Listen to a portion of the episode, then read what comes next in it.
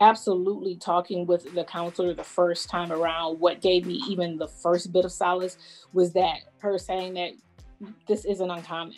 You aren't in this alone and just sharing some of the information of how many people um, were in the situation that i was in and that it wasn't insurmountable that there was help available that you know there wasn't need to feel shame because you feel like well you, have dug yourself into this hole. So there's, you know, there's guilt, but just understanding that, you know, you aren't the only person who is experiencing this.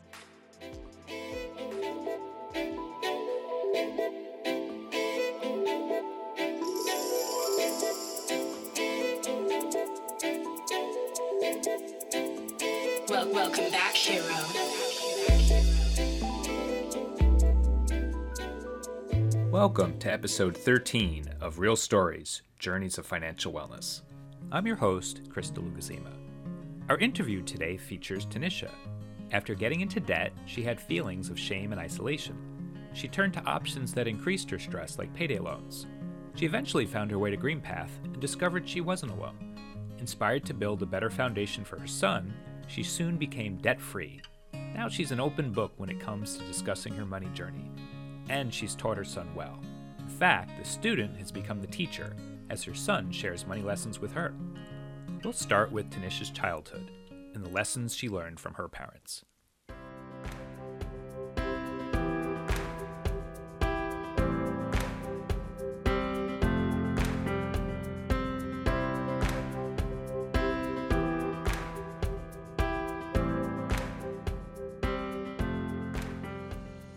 Thank you, Tanisha, for joining us here today. Um, so I'd like to start all the way back at the beginning. Um, what do you remember learning about money growing up? It's interesting. I remember that my father kept a handwritten steno pad in the top drawer of the of their chest of drawers in my parents' room, and he hand wrote out what bills needed to be paid every paycheck you know, so that was kind of my first exposure to budgeting um, and how he tracked uh, the household expenditures. And he always kept what we call the red purse, you know, because it was literally a red evening handbag. Um, it was a clutch that they also kept in this drawer, but it, it held, it kept track of the bills. It kept, you know, emergency cash.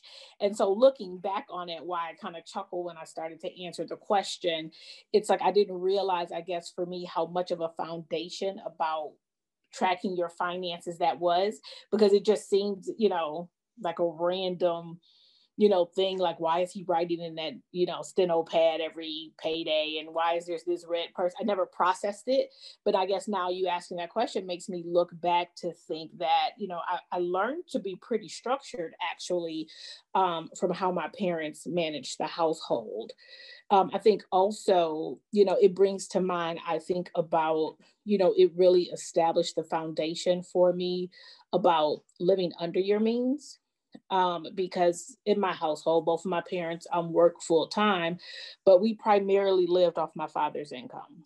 You know, so if we couldn't, or if we, if you know, if it couldn't be handled or paid through from what he brought home, it was kind of considered like, oh, we can't afford that, and they saved, um, you know, much of what my mom made.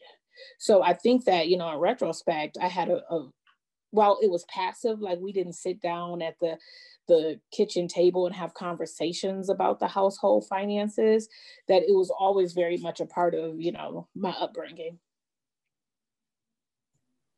And so now as it kind of flips around and then you have a teenage son so as a as a single mother what have you tried to teach your son about money and how how have those conversations with him about money how have they differed from the ones that you may have had when you were his age um, our conversations are different because I passively watched how my parents, you know, managed the finances. Like there weren't any moment in time conversations, um, but I try to be very transparent with my son about the household responsibilities that you know nothing is free you know there's a cost associated with it you know the food you're eating didn't come to us for free i pay a mortgage every month and i try to be very transparent with him as it relates to how much I make versus how much we spend to kind of give him that foundation. like there was never a time when I was growing up that my parents said, "Hey, you know, this is how you balance a checkbook." You know, or hey, you know, make sure you have these things and make sure you have insurances and these things in place. Where for me, I make a conscious effort to impart that um, onto my son. Um, and I think I'm also trying to, which we never discussed when I was growing up, the importance of having like investments and financial diversity, kind of portfolio diversity and multiple streams of income. So I want him to be, not to say that I was ill equipped, but um, I think that some of the hurdles I did ultimately end up experiencing financially as I was growing, you know, as I got older and on my own had I been given some insight into how it all works, could have been avoidable. And I, I want him to be better equipped to tackle becoming an adult um, financially. What have you observed as far as um, how he has um, absorbed some of what you've shared, either either from you or from society at large, when it comes to his money? Um, you know, it's interesting. I'm not going to say necessarily he absorbed it from me because it's funny. He is absolutely more of a saver than I ever was, and probably even more so than I am now. You know, I think he still has his birthday money from, you know, two Junes ago, where I would have absolutely have spent that by now. Um, so I'm not sure where he gets it. I think it's very intuitive for him, but he is he's conscious of, you know, you know, he wants to be able to to have his own and not even just in terms of you know buying a house or driving a nice car. He wants to own property. He wants to buy like we drive by an empty building and he's always saying we should buy that. You know we should buy land. Like he's very much already even at 15 very focused on his adulthood financial stability. Um, so yeah he's a saver. He has a ton of interest in the stock market and options and investing um, and he has some some initial accounts that I allow him to make decisions on as it relates to that. And so he's just very astute and very worldly. Um, so I think that you know, as his mom, of course, there is some influence from me on that, but he's really picked it up and run with it and and and because we haven't said it yet he's 15 is that yes is that he's correct? 15 right like mm-hmm. the way you're speaking i think maybe our listeners might assume like oh this is a 20 year old or something like that that's doing this so it's yeah uh, no he is he is 15 and he he's trying to teach me about options and get me involved and i'm like it's too much. So no he's he's very uh he's very uh astute when it comes to that stuff for his age. I asked tanisha how she first got into debt 100% born from, um, pun intended, the birth of my son. um, right. He was born in 2005. And I just remember, you know, all full transparency in college, as I mentioned, I was a spender.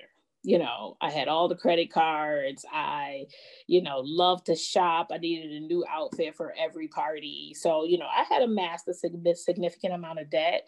Um, luckily, some of that, the blessings which are my parents, they had paid that for me, uh, you know, a good deal of it, but I hadn't changed my behavior.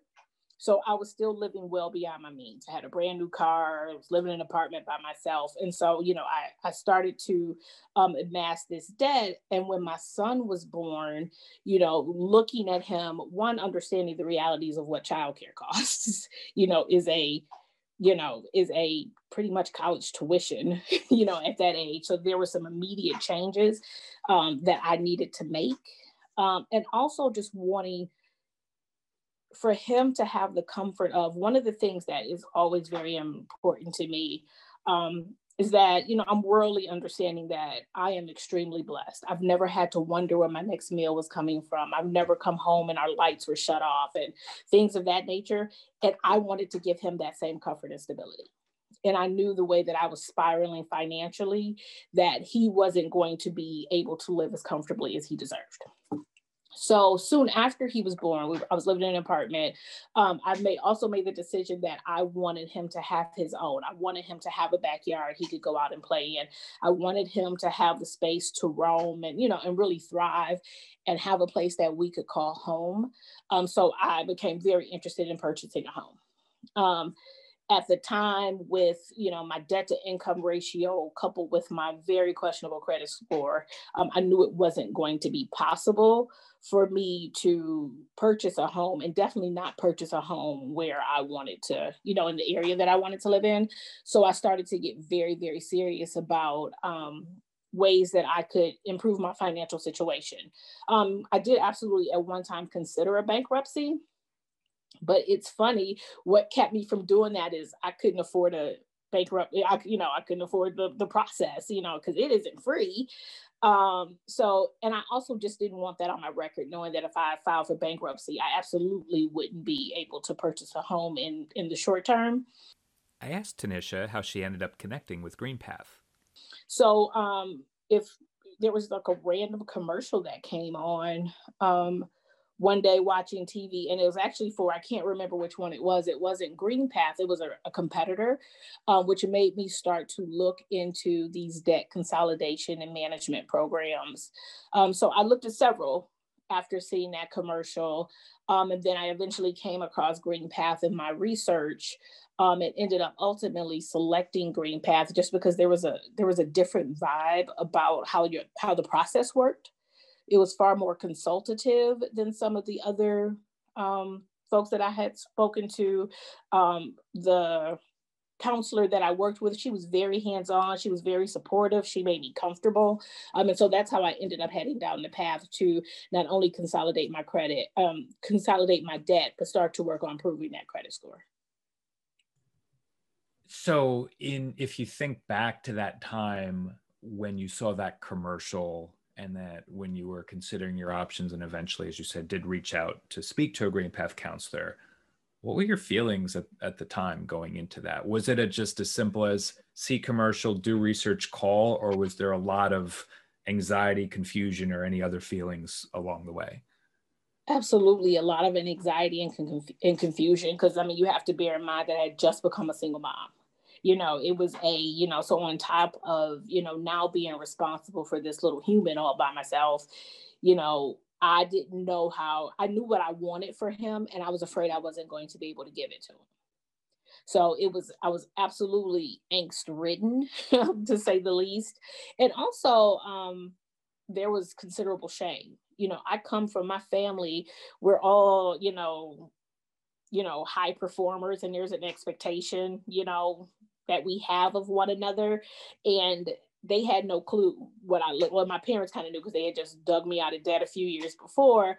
But you know, they're really, they're my family really didn't know how I was struggling financially. You know, because I hid that from them, um, and it was just an embarrassment. Also, as a young professional, I'm living this persona, and you know, it is not the life I was living. So I felt like I was living a lie. I was embarrassed. I was afraid. So it was a very emotional decision, which is why I think the relationship with the counselor was so critically important for me. So, so you speak to withholding what you were going through with close family, in this case, your parents uh, at the time. I know that money is a taboo subject so much in our culture. Um, as you've kind of come out the other side, and we'll, we'll get into how how that took place as we move along. But you know, what are your thoughts about money being taboo, both in your own life and your own experiences, but also just more broadly? I personally try to operate where if there is something that I have experienced or been through, and I speak to someone who may be going to that, I'm I'm probably um, open to a fault in that regard, like, you know, within my friendship circle. And I'm quick to tell people where I've come from because, you know, absolutely talking with the counselor the first time around, what gave me even the first bit of solace was that her saying that this isn't uncommon. You aren't in this alone. And just sharing some of the information of how many people um, were in the situation that I was in and that it wasn't insurmountable, that there was help available, that, you know, there wasn't need to feel shame because you feel like you, well, you, you have dug yourself into this hole. So there's, you know, there's guilt, but just understanding that, you know, you aren't the only person who is experiencing this. And some of that feeling isolated, I think makes it hard for people to get help when they need it.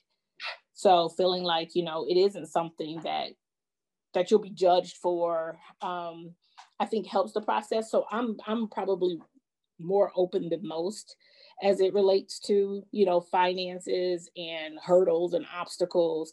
Um, and even right now i'm quick to, if there is something or a situation that my friend group is doing and it's not in my budget i don't hesitate to say well that's not in my budget. I can't you know like i'm very open that i live by a budget. I you know if if it's not there it's not there so you know i've broken down that wall of you know, keeping up with the Joneses and trying to, you know, live for what people expect of me. And I try to share that with other people, you know, because it comes up in conversations, I think, casually. And I'll just be like, well, I don't know about you, but, you know, that's above my pay grade or, you know, that's out of my, you know, and just being comfortable with, you know, these are my resources. I have a plan for the future and knowing that everything I'm doing is working towards that. You know, there's no need to be shamed. So, you know, I'm pretty much an open book. So this was kind of a, a, an evolution right? This wasn't always your your philosophy if i'm understanding? Absolutely not. Yeah no just you know this is definitely an evolution and a growth. I definitely historically have been you know very t- and probably because i was you know living a mess financially you know that that is part of it. But um, but which I think causes you to dig yourself in deeper because when there was the debt, so it's like, okay, how am I going to pay this? So now I'm getting into payday loans, you know, and it's becomes in the vicious cycle that that is. So the more you try to fix it yourself, the worse the problem often becomes. And so this is absolutely has been a growth and a learning experience for me over the past, you know, I guess it's 13 years now so you, you mentioned payday loans which uh, you know we know um, many people end up taking them out and it, it could often be a difficult um, situation to climb out of especially if one has multiple loans. So can you speak a little bit more to any of the specifics that you might remember um, as far as did you utilize them in person or online or, or how, how did that work? Um, it's funny you know although I'm only 21. Um, this by days of this, they were pre-online, so you had to physically, you had to physically go someplace and fill out a paper application, and I, you know, I'm pretty certain they handed you cash. Um, so it wasn't an online process, but it's definitely, you know, and at the time there weren't like limits on the number you could have, so you could go to different places and you can have two or three at a time and you know that becomes a burden in and of itself. It's like i didn't have it to begin with and you know as you know the uh the interest on those loans is so significant. It's like you're you know it's it is absolutely a hard hole to dig yourself out of um but you know they keep handing it to you. And so it's hard to say you know i need quick cash now it's hard to say no to. So it's definitely a vicious cycle that can also get very scary if you don't control it. And, and what I remember um, from speaking to clients over the years um, that had taken out payday lenders, particularly when they were in person type of situations, is I'm just curious, like, what was your experience in dealing with the humans that helped you to get these payday loans? You know what? I, there is. I don't. I won't necessarily put it on the the shoulders of the employees of the um the lenders. You know, they're just doing their job and trying to. You know, they have a job to do. But from my, you know, there was again, there's more shame that I'm here. You know, I'm embarrassed to even be here taking out this payday loan. But as it relates to the employee the employees or the institutions, there absolutely is no concern or regard for your ability to financially shoulder the money that they're giving it to you. You know, in their mind, I'll send you the collections. You know, I'll, you know what I'm saying? It's it's black and white. You know, you ask for it, I'll give it to you. I don't care whether you can afford it or not. Um, but at the end of the day, they've got a job to do. That's the business they're in, and it's it's really about you know us as consumers just being more educated on, you know, why this is not a good thing. Yeah, I was I mean I was trying not to lead you, but I was curious. My understanding is too is they payday lenders tend to have pretty good customer service, friendly approachability in, in a sense, uh, at least some of the experiences that I heard. Um, so I was just curious if that Um, you feel more transactional as as you were as you recall. Yeah, if I recall, it was definitely more. It was definitely more transactional. Um, and it could be a result of you know I went in there with my mind made up with what I was there to do. So I didn't really, I didn't need to be coaxed. I didn't need to be, you know, I didn't need the, they didn't need to lay it on real thick for me.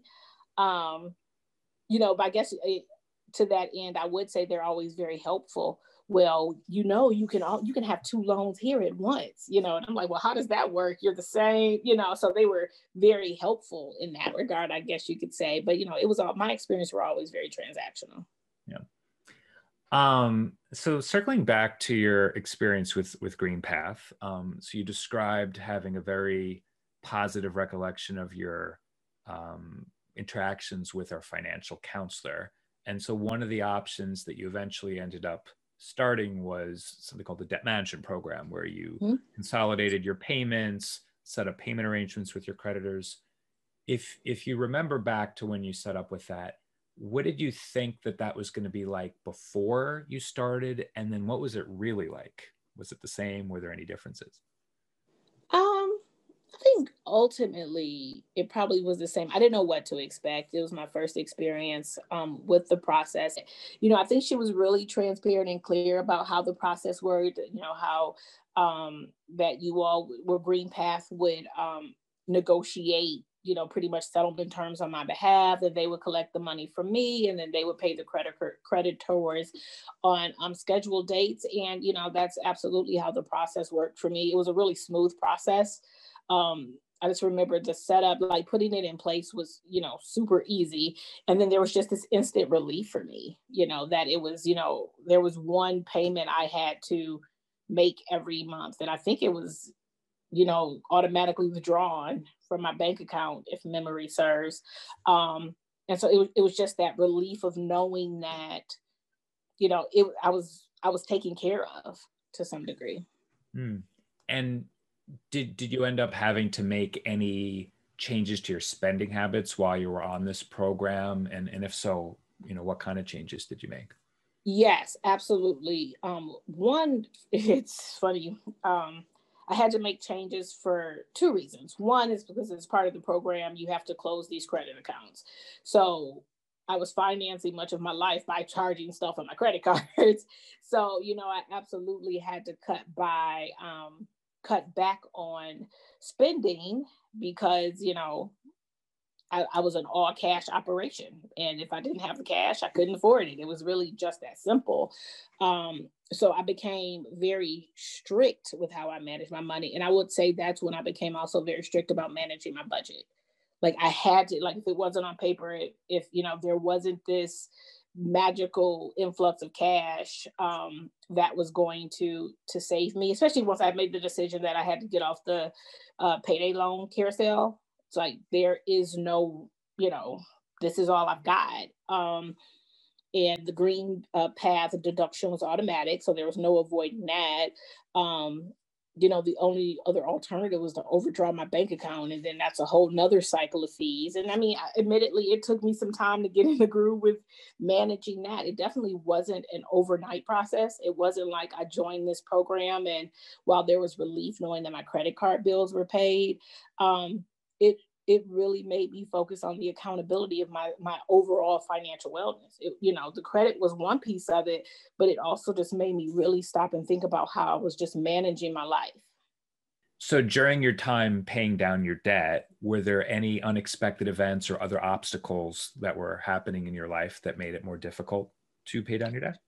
Um, yes, I actually um was unemployed for a brief time. I started the program in 2005. And so I think it was maybe I bought the house in 2007. So yeah, like 2006, I was unemployed for maybe four or five months. Um, but again, that goes back to having amazing parents who, you know, made sure that I, you know, so I don't know if that that helps the masses, but you know, I had, you know, systems in place that helped me get over that gap. But again, coming out of that, you know, it made it meant that managing my money was even that much more critical. So so in this case, your your family had supported you during that time when your income had uh, had dried up during unemployment. Um, was there any other support that you received, and not necessarily financial, but was there any other emotional support or other types of support that you received while you were paying down your debt? Um, from a family perspective, family friends. or just family friends. Um again while i was going through the process i still I hadn't got to the point where anyone knew that i was going through the process. So you know it's it's something i would say i shouldered you know largely on my own. Um I think that when we were having a conversation a couple weeks ago and how we started down this path was the first time I had ever mentioned to someone outside of myself that I had gone through a debt management program. You know, and here we are 13 years later, um, 15 years later. Um, so now it's, it's just something that, you know, you know, gave myself that pep talk and was like, get it together, girl. and, you know, really dug in and just tried to keep making myself, you know, grow and be better. So when you eventually paid off your debt through the program, how did it feel when you became debt free? It probably is one of the most liberating feelings you know, to not owe anyone. I mean, granted, I turned right around and bought a house and started, but that's a different kind of owing someone. It was absolutely a relief. And the relief started before the debt was paid off because, you know, you know, with credit card debt and mismanagement of credit card debt. There are collection calls. There's all, you know, you, you're afraid to answer your phone. You're afraid to check the mail, you know. So the process of feeling relief started long before it was paid off. But once it was, you know, paid off and my credit score skyrocketed and the fact that I would get a, a tax refund and I could save it or I could, you know, like the there is a I think, an unexpressed anxiety that goes along with knowing on the day you get paid that money's already gone you know because you owe so many people. And not having to feel like that is uh, you know i think it's matchless. How long after you completed your debt repayment did you end up buying a house? Um, a little under a year.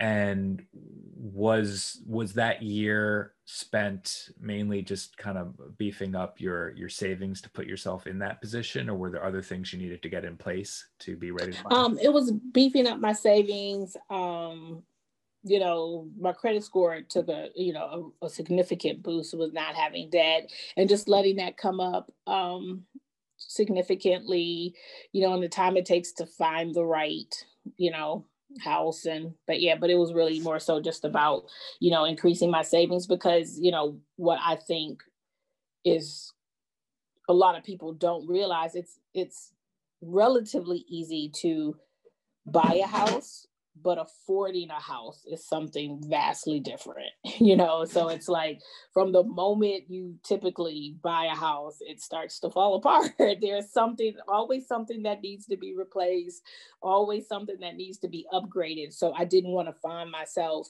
you know living in a house that i couldn't afford. So definitely wanted to concentrate on savings and um getting a real and starting to live on the percentage of my salary that reflected what I thought I could afford in a mortgage.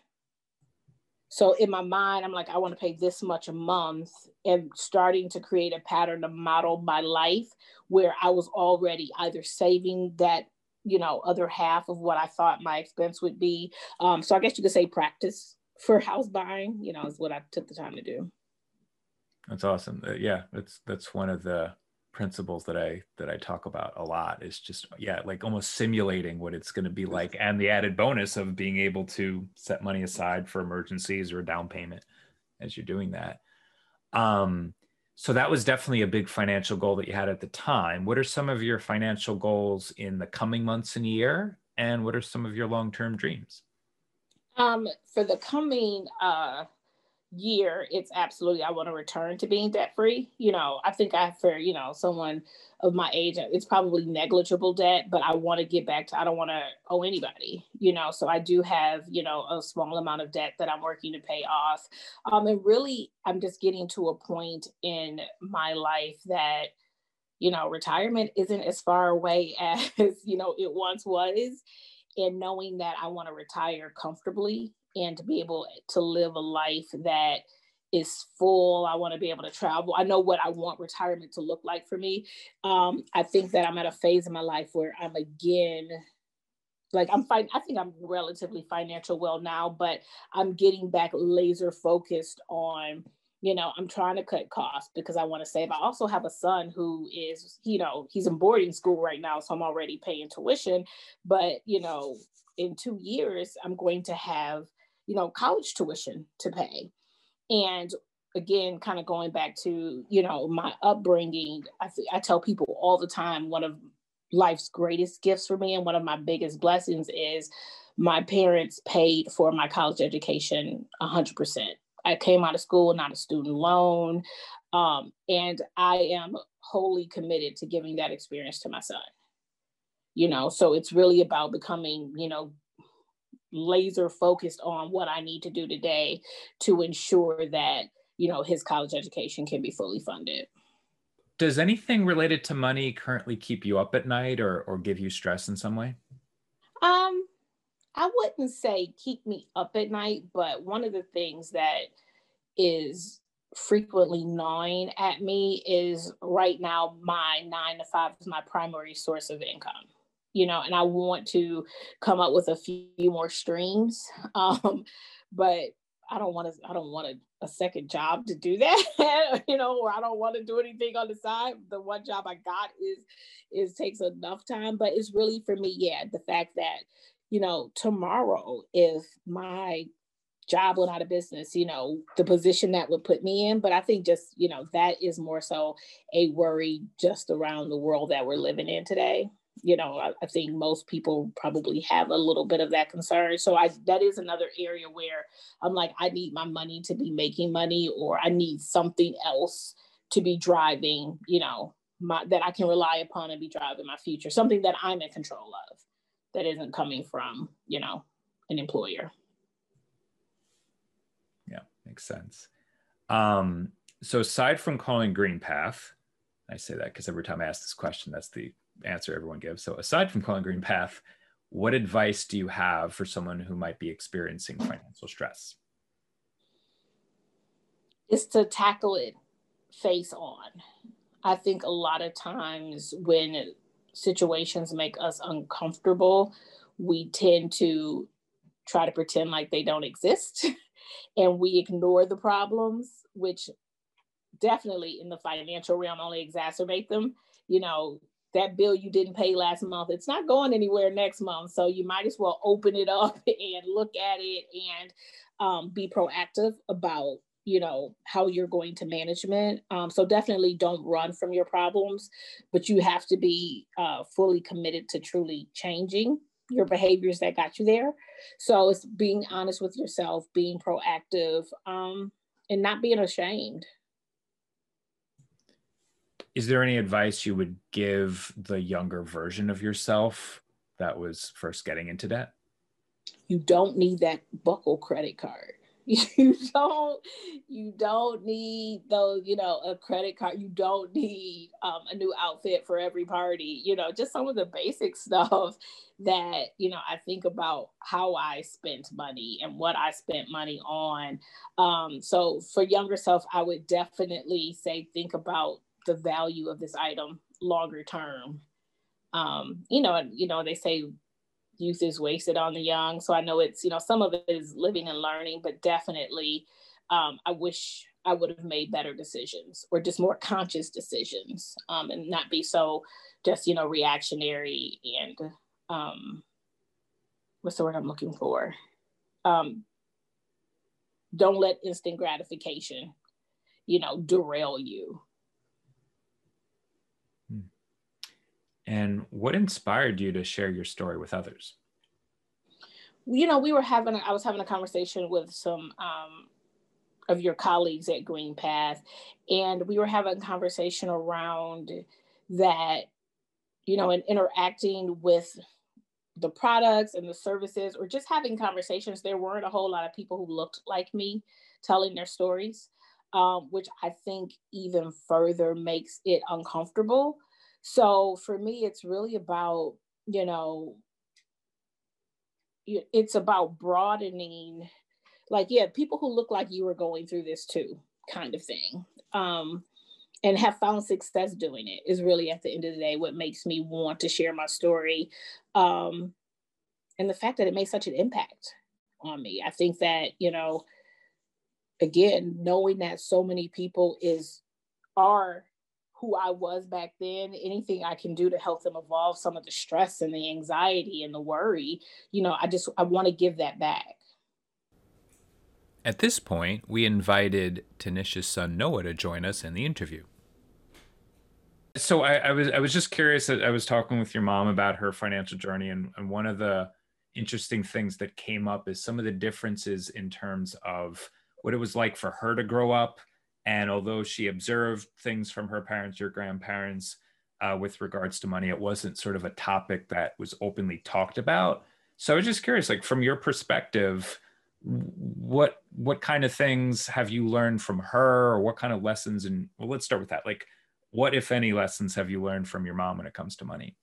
Well, I've learned a lot. Um, I've always known that how she budgets everything. So if it doesn't fit in the budget, it's not gonna happen.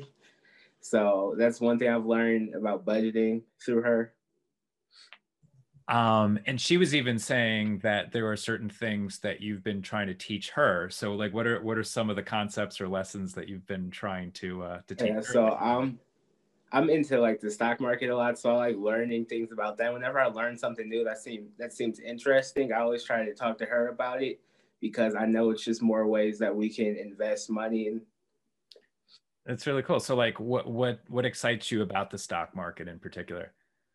I don't know. It's just because how it's all connected to like business and how just like see how it affects the different parts of it.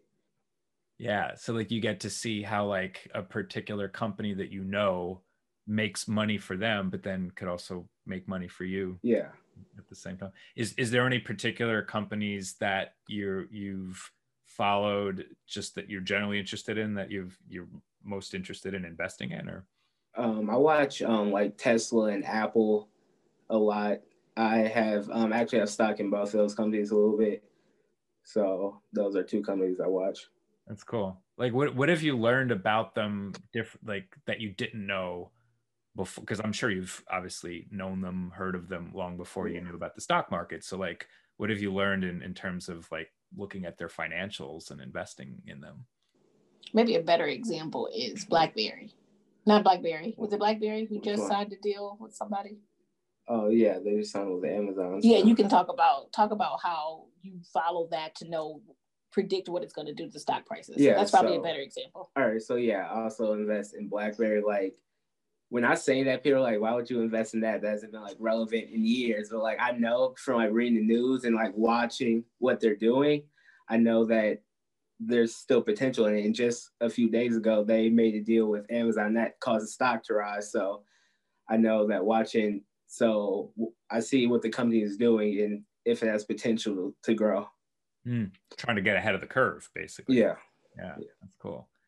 All right, so now I'm gonna try something a little different because you guys obviously know each other better than I know each of you. Um, so how about you asked what, what what money questions would you like to ask your mom right now, if if you have any? I don't know. or I could start I really with you, Tanisha. What questions would you like to ask him? Um, what financial goals have you set for yourself? Like when you think about yourself as an adult, do you have any financial goals that that you see as ideal? Um, I don't really know. Just like saving a lot. I mean, I don't know if that's a direct goal, but like I want to have like money in savings, like and not ever have to like worry about something comes up. Um, worrying about how I'm gonna pay for that. So that's one of my goals. I, I really love that answer because it I know it doesn't sound exciting as you say it because like most people might say like oh I want to go on a vacation to this specific place. I want this car. I want this whatever. But like understanding that life can be unexpected and having kind of a, a cushion against those things enables you to do to do all the other things that I'm sure will that you'll want to do as this life goes on right? Um so you're a few years away. What are you like? About two and a half years away from college at this point. Oh yeah. Um, what What are your thoughts about that? As far as, um, do you do you worry about, uh, or or you know, do you worry, or like, what are your thoughts about how uh, college is going to get paid for? Um, I try not to worry about that too much right now, just like because I'm already thinking about a lot of other stuff. So I just try not to worry too much. And that's actually there's another thing that came up in my conversation with your mom earlier, as far as money not necessarily being something that a lot of people are comfortable talking about with family or friends. So I'm just curious, you're kind of in this um not isolated community, but you're you're kind of in the bubble that you're in in school, right, uh, amongst yeah. your peers does does money get talked about a lot amongst your friends or i mean i guess it does to some extent like people talk about like, the stock market in school like it's not too uncommon for like we just take a second class and we talk about like stocks sometimes depending on like what class we're in mm. D- does like actual like day-to-day spending ever come into play or i don't know how much uh, of it is already covered when you're out there anyway but no, not really that side. I wouldn't really talk about that side of it much. No. I think that, you know, just from what Noah has shared with me, I don't think they realize that they're talking about money. Um, because you know, it's Cranbrook. So most of those kids, you know, you know, Noah's there on scholarship, but most of those kids are well heeled. So, you know, they're talking about you know, oh, we got a new we got a new boat and their boat is, you know, this, you know, 50 footer, you know. I don't think they realize that they're having, you know, money conversations about money um, or that you know it's just so second nature to them that you know they've kind of just always had these things that but i think that just from some of the things he shares with me about and i don't think he realizes sometimes some of the conversations that he shares between his friends i'm thinking like holy cannoli like they what? Like you know me trying to wrap my mind around you know what this 60 year old just said about you know the cabin you know or you know just just just their lifestyles and so i don't think they realize how closely that is related to you know the financial situations of their parents i think that you know money is probably a little more present in his life than he he realizes it he's just you know kind of absorbs it every day yeah yeah um, okay, so are there any any other questions you'd like to ask Noah or think of? Yeah. What initially got you interested in investing? Mm, I don't know, just the fact that you could make money, like if you were smart about it. Fair. Gets rewarded. Yeah, kind of like what you were saying with BlackBerry and Amazon of kind of researching it ahead of time and being ahead of the curve even before the deal went through that you kind of sensed something good was going to happen it sounded like right tanisha thank you so much for joining us and sharing your story.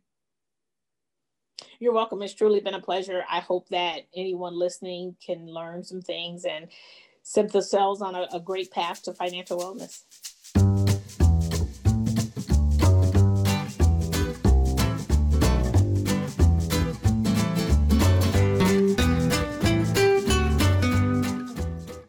My co host, Omari, and I wanted to reflect on some money lessons that came out of Tanisha's story.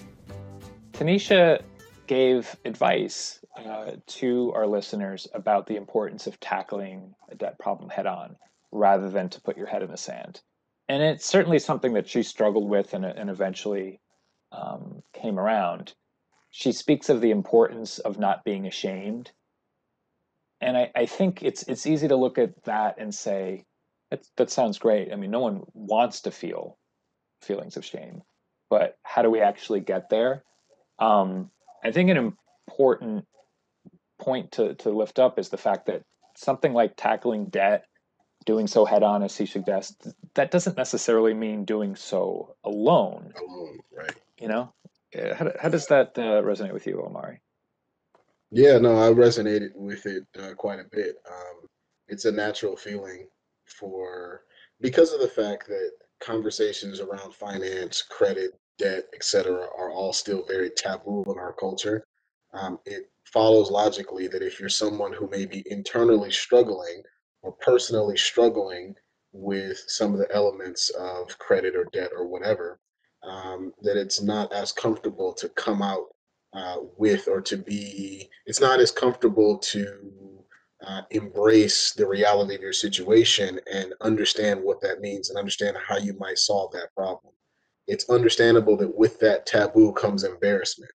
Um, and as a result, it's a difficult thing to overcome that embarrassment to really start the process of of seeking help and seeking solutions. The good news is, like you mentioned, uh, that does not mean doing it alone, right? Like there, you know, GreenPath is obviously here. Um, unfortunately, there's not a whole lot of access to financial support in some communities, and this can cause further problems. Um, so, for example, one of the things that, that we talked about um, when we kind of were, were looking at behind the scenes on this on this podcast was the experience of um, African Americans who may be um, who may come from some degree of privilege, who may come from uh, a situation where their parents struggled and put them in positions to succeed. Um, there, I can speak from my own experiences that what comes along with that sometimes is maybe added pressure to avoid some of the same mistakes that your parents made or, or to avoid or to live a lifestyle that honors some of the sacrifices and some of the um, you know commitment that your parents put into your situation to allow that for you um, and which is a good thing. These are all good things but one of the one of the unfortunate side effects that sometimes comes along with that is the added pressure to feel obligated to live a certain lifestyle or obligated to to uh, live without the constraints the, the constraint of like um, you know having debt issues right? So uh, i can certainly identify with and empathize with the added complication that that sometimes has um, it was really admirable for tanisha to show uh, get to a place where she could sort of um, uh, kind of bypass those feelings, recognize uh, her situation, and really take control. Um, you know, she was really overcoming a lot of uh, a lot of roadblocks in her path that, that, that, keeps a lot of folks, especially folks that uh, that live a you know the black experience, that can sometimes be even harder. So it's really admirable to see the the progress that she's been able to make. Along the same lines, it was interesting how she took her experience with what you spoke to and seems like she really thought through how she would pay that forward with her own son and perhaps like the expectations she might put on him. Um, that was one of the things I recall her talking about is how her parents definitely shaped how she viewed the world when it comes to money, but that was mostly from observation. Whereas with her son, she really carved out some intentional time to to talk to him uh, at times when she was faced with difficult decisions or just you know life threw her a curveball, good or bad, I guess. Um, yeah. So like I, I was I was inspired by the power of having conversations with family when it comes to money.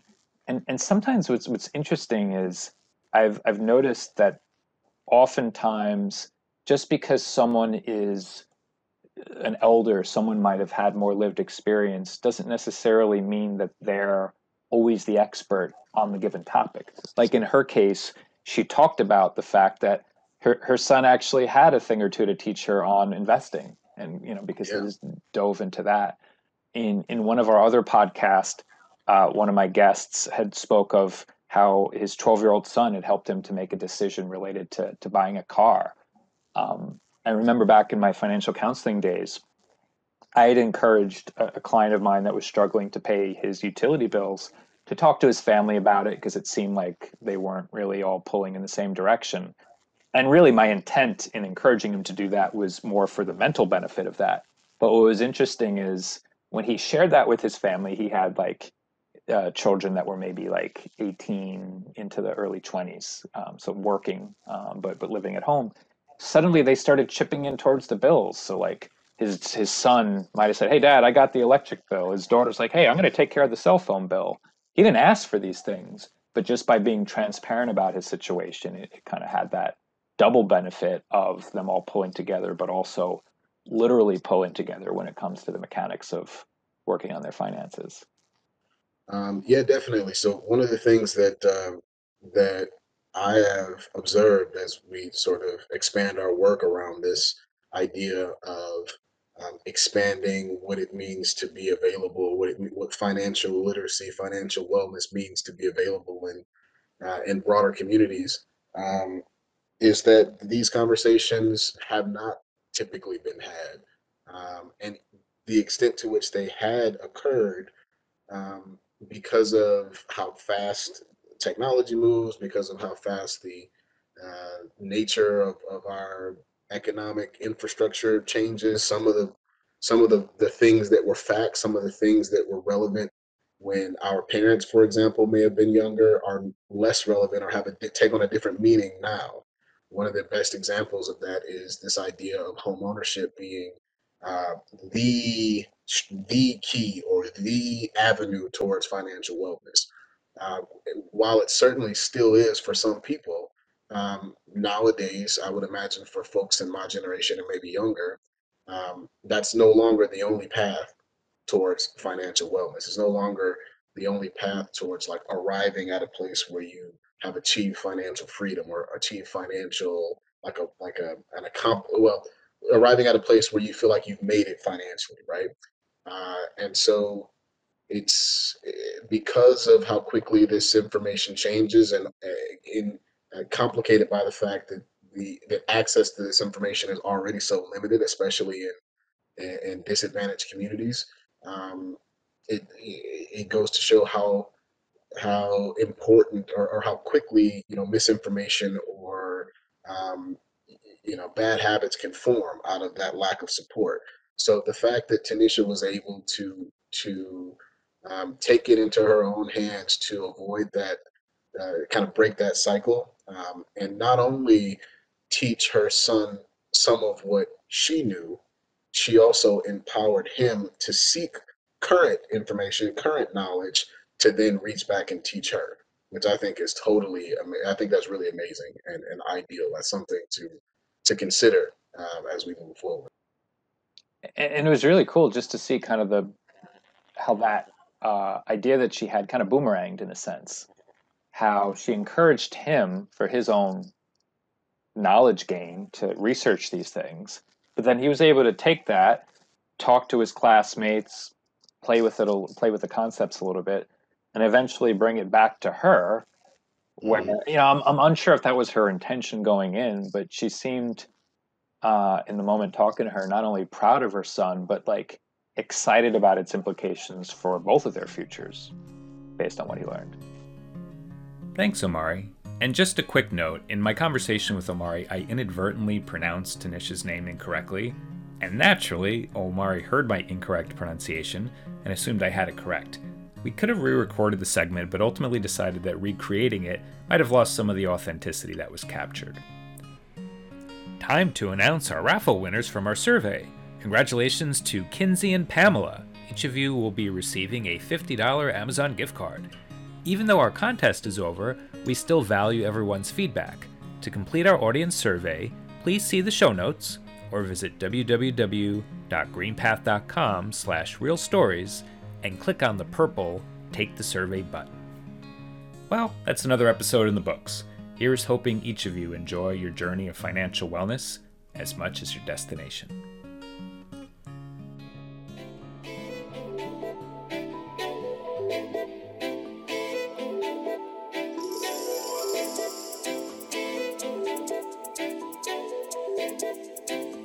Well, welcome back, hero.